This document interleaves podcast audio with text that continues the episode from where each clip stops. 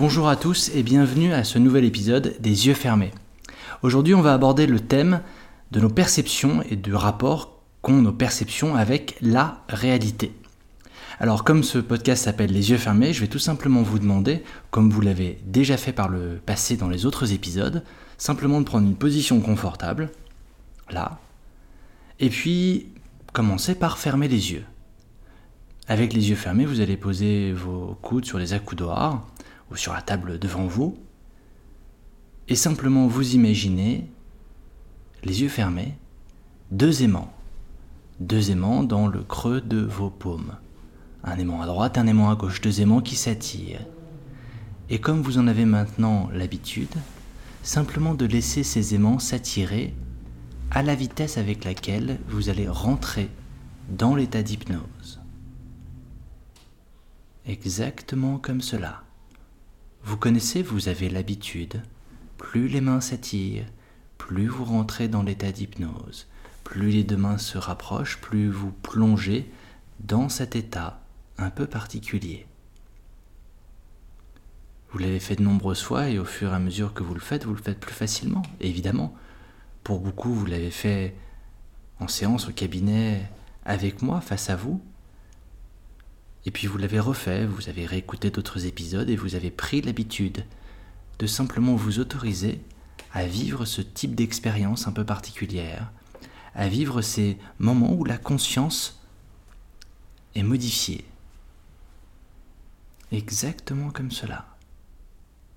Évidemment, dans ces moments où la conscience est modifiée, vous vous êtes aperçu, et vous pouvez vous en apercevoir là maintenant, que vos perceptions de la réalité sont différentes. C'est ce qui caractérise pour beaucoup un état de conscience modifié. Lorsque l'on rentre dans un état de conscience modifié, la perception qu'on a de son environnement n'est plus la même.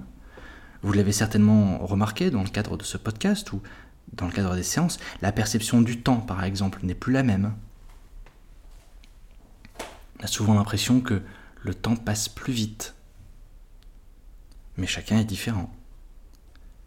La perception du corps est différente quand on est dans l'état d'hypnose. On peut sentir son corps plus lourd ou plus léger. Là, par exemple, vous sentez vos mains qui s'attirent. Vous sentez cette attraction des deux aimants l'un vers l'autre. Exactement comme cela. Super. Évidemment, un état de conscience modifié se caractérise souvent, en tout cas se remarque, par les modifications de nos perceptions.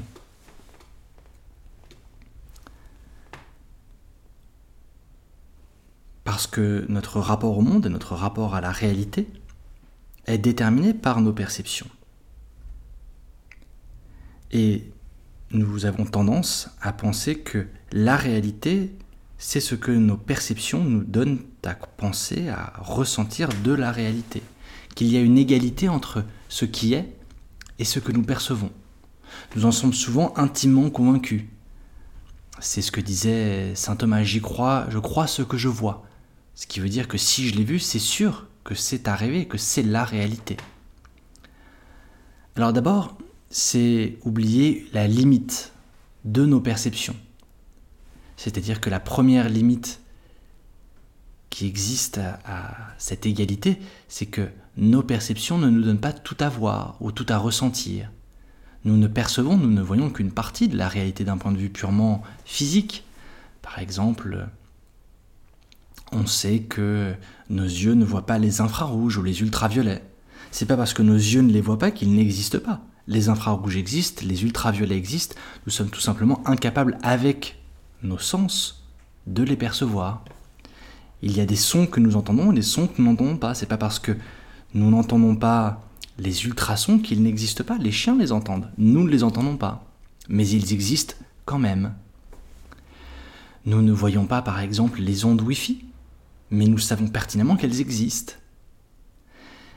Donc, c'est déjà une première partie de la limite qu'il y a entre cette égalité supposé et ressenti entre la perception, nos perceptions et la réalité.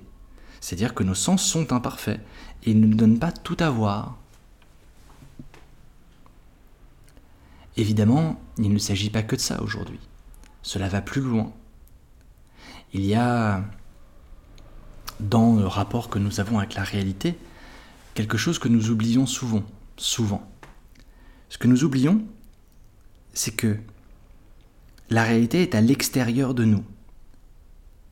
Or, dans la réalité que nous percevons, la réalité que nous percevons, elle est à l'intérieur de nous, elle est à l'intérieur de notre cerveau.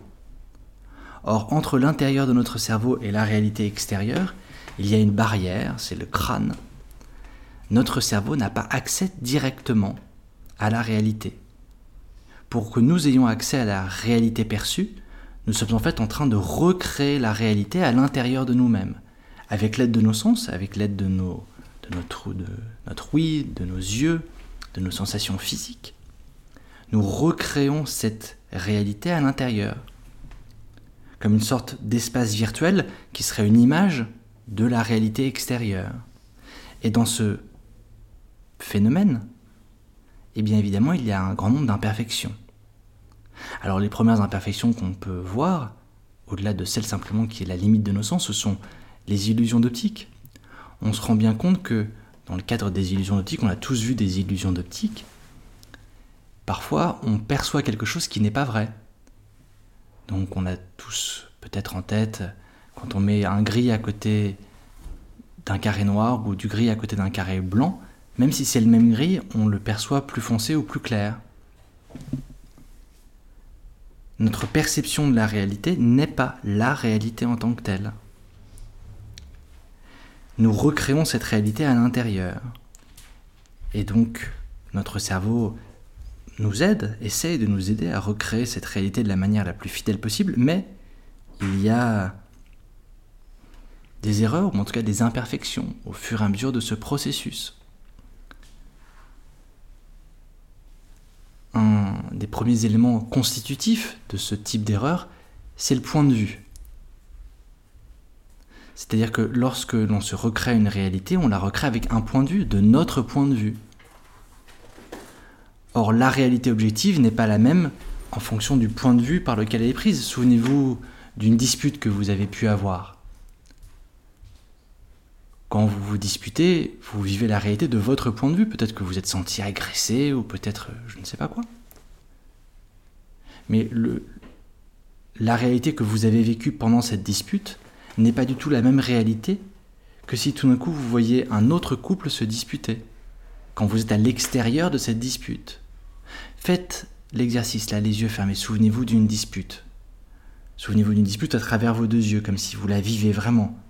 Sentez les émotions à l'intérieur, sentez l'échauffement, sentez peut-être le sentiment d'injustice, sentez la colère. Et puis tout d'un coup, imaginez-vous simplement sortir de votre corps et voir cette dispute entre vous et l'autre personne, mais de l'extérieur. Et prenez un peu de recul. Évidemment, qu'avec ce nouveau point de vue, vous n'avez pas la même réalité sous les yeux. Simplement parce que le point de vue n'est pas le même, la réalité paraît différente. Et on le sait dans les films, tous les réalisateurs le savent, le point de vue de la caméra est très important. Est-ce que je vais avoir un point de vue subjectif? Est-ce que je vais au contraire prendre plus de champ et voir les choses avec plus de recul? Et le point de vue que nous nous prenons sur les choses, le point de vue avec lequel nous vivons la réalité, change complètement. Donc une même réalité, en étant vécue par trois points de vue différents, correspondra en réalité à trois réalités perçues différentes.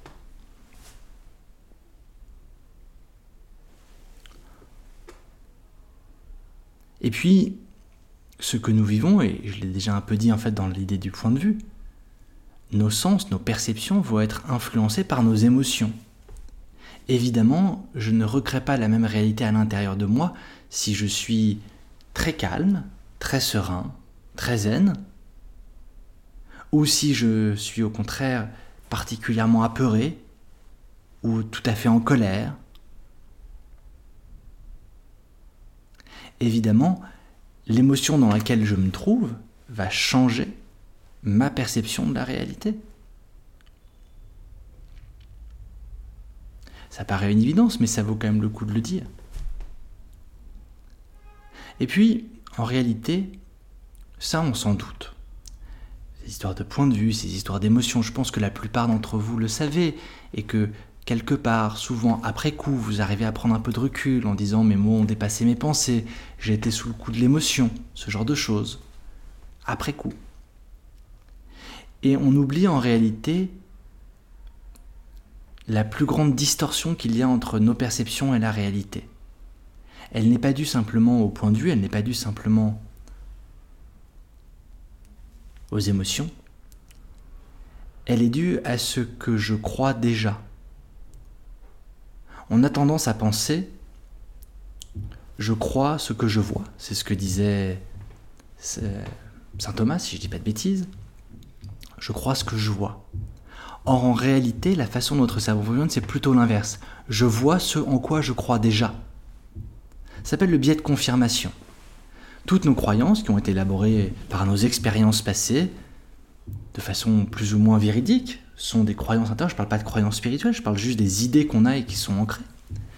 Et ensuite, en réalité, on va utiliser toutes ces idées comme des règles, comme des règles avec lesquelles on va recréer la réalité à l'intérieur de soi. Et en fonction des idées que j'ai déjà, je vais chercher dans la réalité extérieure des éléments qui me permettent de confirmer ce que je crois déjà. C'est le biais de confirmation. Et du coup, ça change plein de choses. Alors en réalité, la plupart du temps, c'est très bien. La plupart du temps, ça pose pas de problème. Si par exemple, j'ai l'idée qu'un plateau posé sur quatre pieds, ça s'appelle une table, c'est une idée.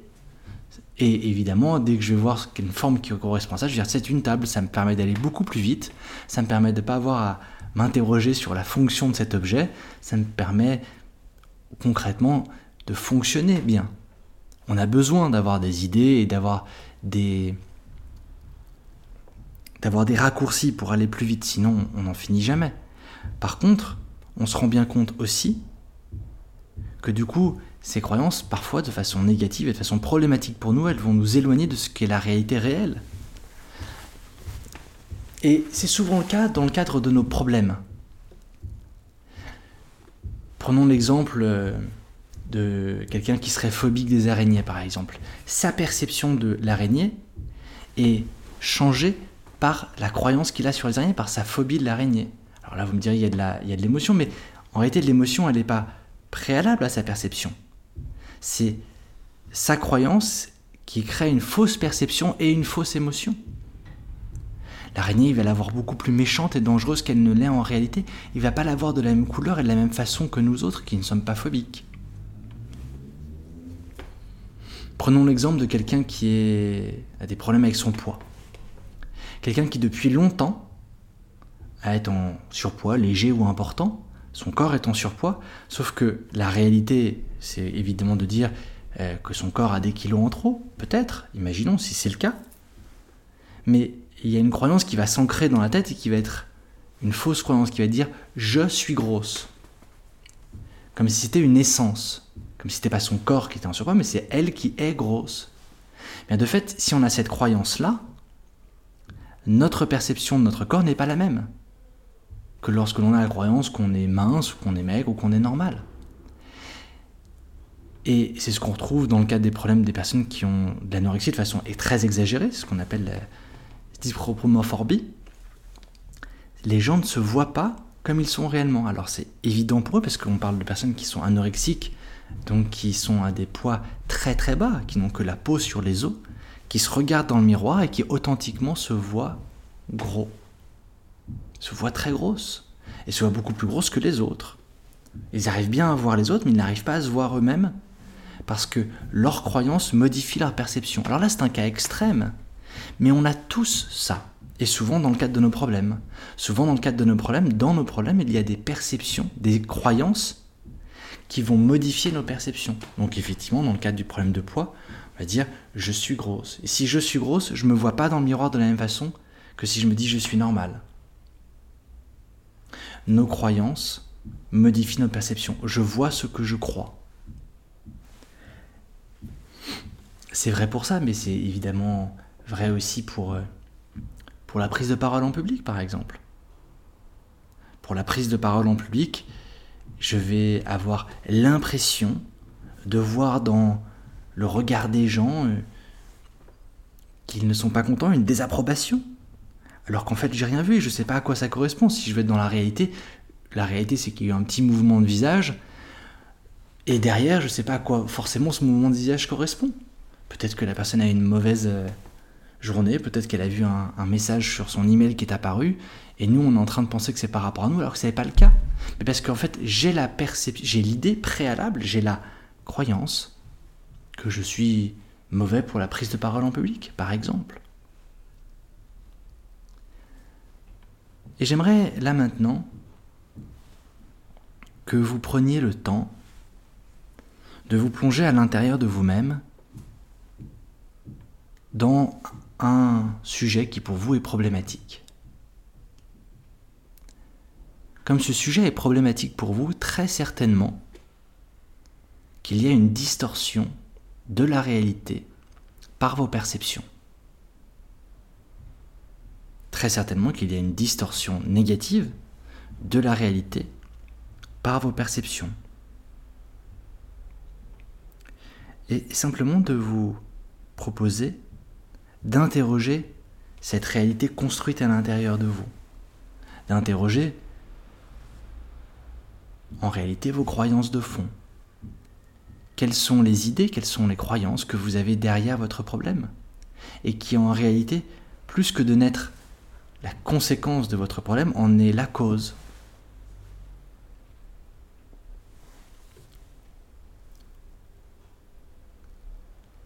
Les gens pensent je suis gros parce que effectivement j'ai des kilos en trop. Alors qu'en réalité c'est l'inverse, j'ai des kilos en trop parce que je pense que je suis gros. Parce que quand j'ai cette croyance-là, ça devient difficile de changer des habitudes. Ça devient difficile d'avoir des habitudes de personnes saines et minces. Quand je pense que je suis mauvais pour parler en public, c'est difficile de bien parler en public. Donc si je pense que je suis mauvais dans la prise de parole, ça n'est pas parce que je suis mauvais. D'ailleurs, souvent les gens qui pensent qu'ils sont mauvais, on a très rarement des personnes qui ont été réprimandées où on leur a dit, tu sais, franchement, euh, c'était pas super ta prise de parole. C'est souvent une auto-évaluation de leur propre, de leur propre performance. Et comme ils ont une perception qui est biaisée, leur auto-évaluation est complètement biaisée. Et ils ne font que renforcer cette croyance qu'ils sont mauvais pour parler en public, alors qu'en réalité, ils sont peut-être juste moyens, neutres, ou même peut-être qu'ils sont bons et qu'ils s'en rendent pas compte. Prenez le temps dans votre problème de chercher la croyance qu'il y a derrière ce problème, l'idée. Alors évidemment, est-ce que c'est facile de changer d'idée? Je peux vous dire que c'est ce qui est le plus difficile ou je peux vous dire que c'est ce qu'il y a de plus facile? C'est difficile parce que ça fait longtemps que vous y croyez. Et puis si c'est problématique, vous y croyez certainement dur comme fer. Et en même temps, c'est facile parce que ça n'est qu'une idée. Ça n'est pas la réalité. Quand vous dites je suis grosse, ça n'est pas vrai, c'est votre perception, c'est votre réalité construite intérieure. Mais si vous changez simplement cette croyance en mon corps est en surpoids, ça change tout. Si votre croyance est je suis mauvais pour parler en public, vous la changez simplement en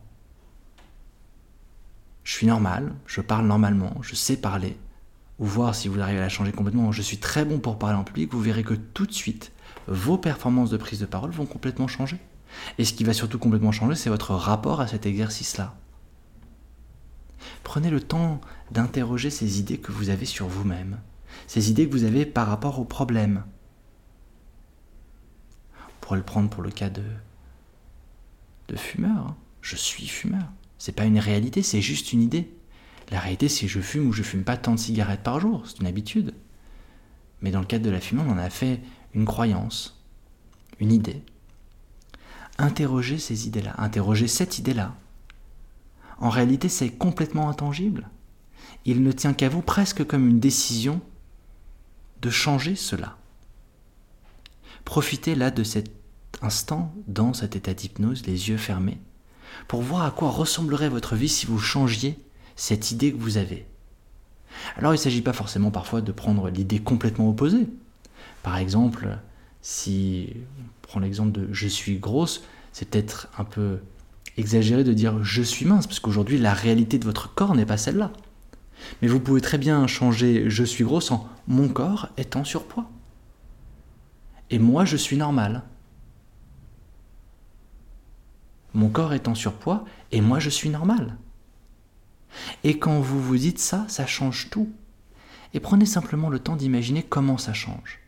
Alors bien sûr, trouvez cette bonne croyance qui vous convient, pas forcément la croyance directement inverse, mais la croyance qui vous paraît crédible, entendable, et puis peut-être un peu plus juste par rapport à la vraie réalité, à la réalité un peu plus objective. Et imaginez-vous simplement qu'est-ce qui change dans votre vie concrètement quand cette idée-là change, quand votre croyance change, quand vous optez pour cette nouvelle croyance, un peu dans ce monde parallèle, tiens, si je décidais, et ça n'est qu'une idée, c'est du vent, c'est intangible, je peux le faire comme je veux. Si vous décidez simplement de changer cette idée-là, qu'est-ce qui change dans votre quotidien? Qu'est-ce qui change dans vos perceptions de vous-même? Qu'est-ce qui change quand vous vous regardez dans le miroir ou quand vous vous entendez? Faire une prise de parole Qu'est-ce qui change? Qu'est-ce qui change? Et d'observer que certainement ce qui était un problème ne l'est plus du tout, ne l'est plus tout autant en tout cas. Alors, évidemment, il ne s'agit pas tout le temps de remettre en doute la réalité que l'on a à l'intérieur de soi. Ce serait trop long et ce serait insupportable. En revanche, peut-être que dans certains moments, il pourrait être judicieux de remettre en cause la réalité qu'on se crée à l'intérieur. Et de se demander est-ce que la réalité que je me crée à l'intérieur est véritablement la réalité de l'extérieur? Est-ce que si j'avais des émotions différentes, est-ce que si j'avais un point de vue différent, est-ce que si j'avais des idées différentes, ce serait la même réalité construite à l'intérieur ou pas? Si c'est pas la même, c'est que c'était pas une réalité objective, c'était une réalité subjective et qu'il vous appartient alors à vous de la changer. Certainement que les moments intéressants pour interroger notre réalité subjective, c'est dans le cadre justement des problématiques. C'est peut-être ça le bon signal pour dire tiens, ça vaut le coup que j'interroge ma vision du problème, ma vision de la réalité dans ce moment-là. Et avec l'idée évidemment de trouver des manières plus intéressantes pour vous de reconstruire une autre réalité subjective. Une autre réalité subjective qui vous est plus favorable.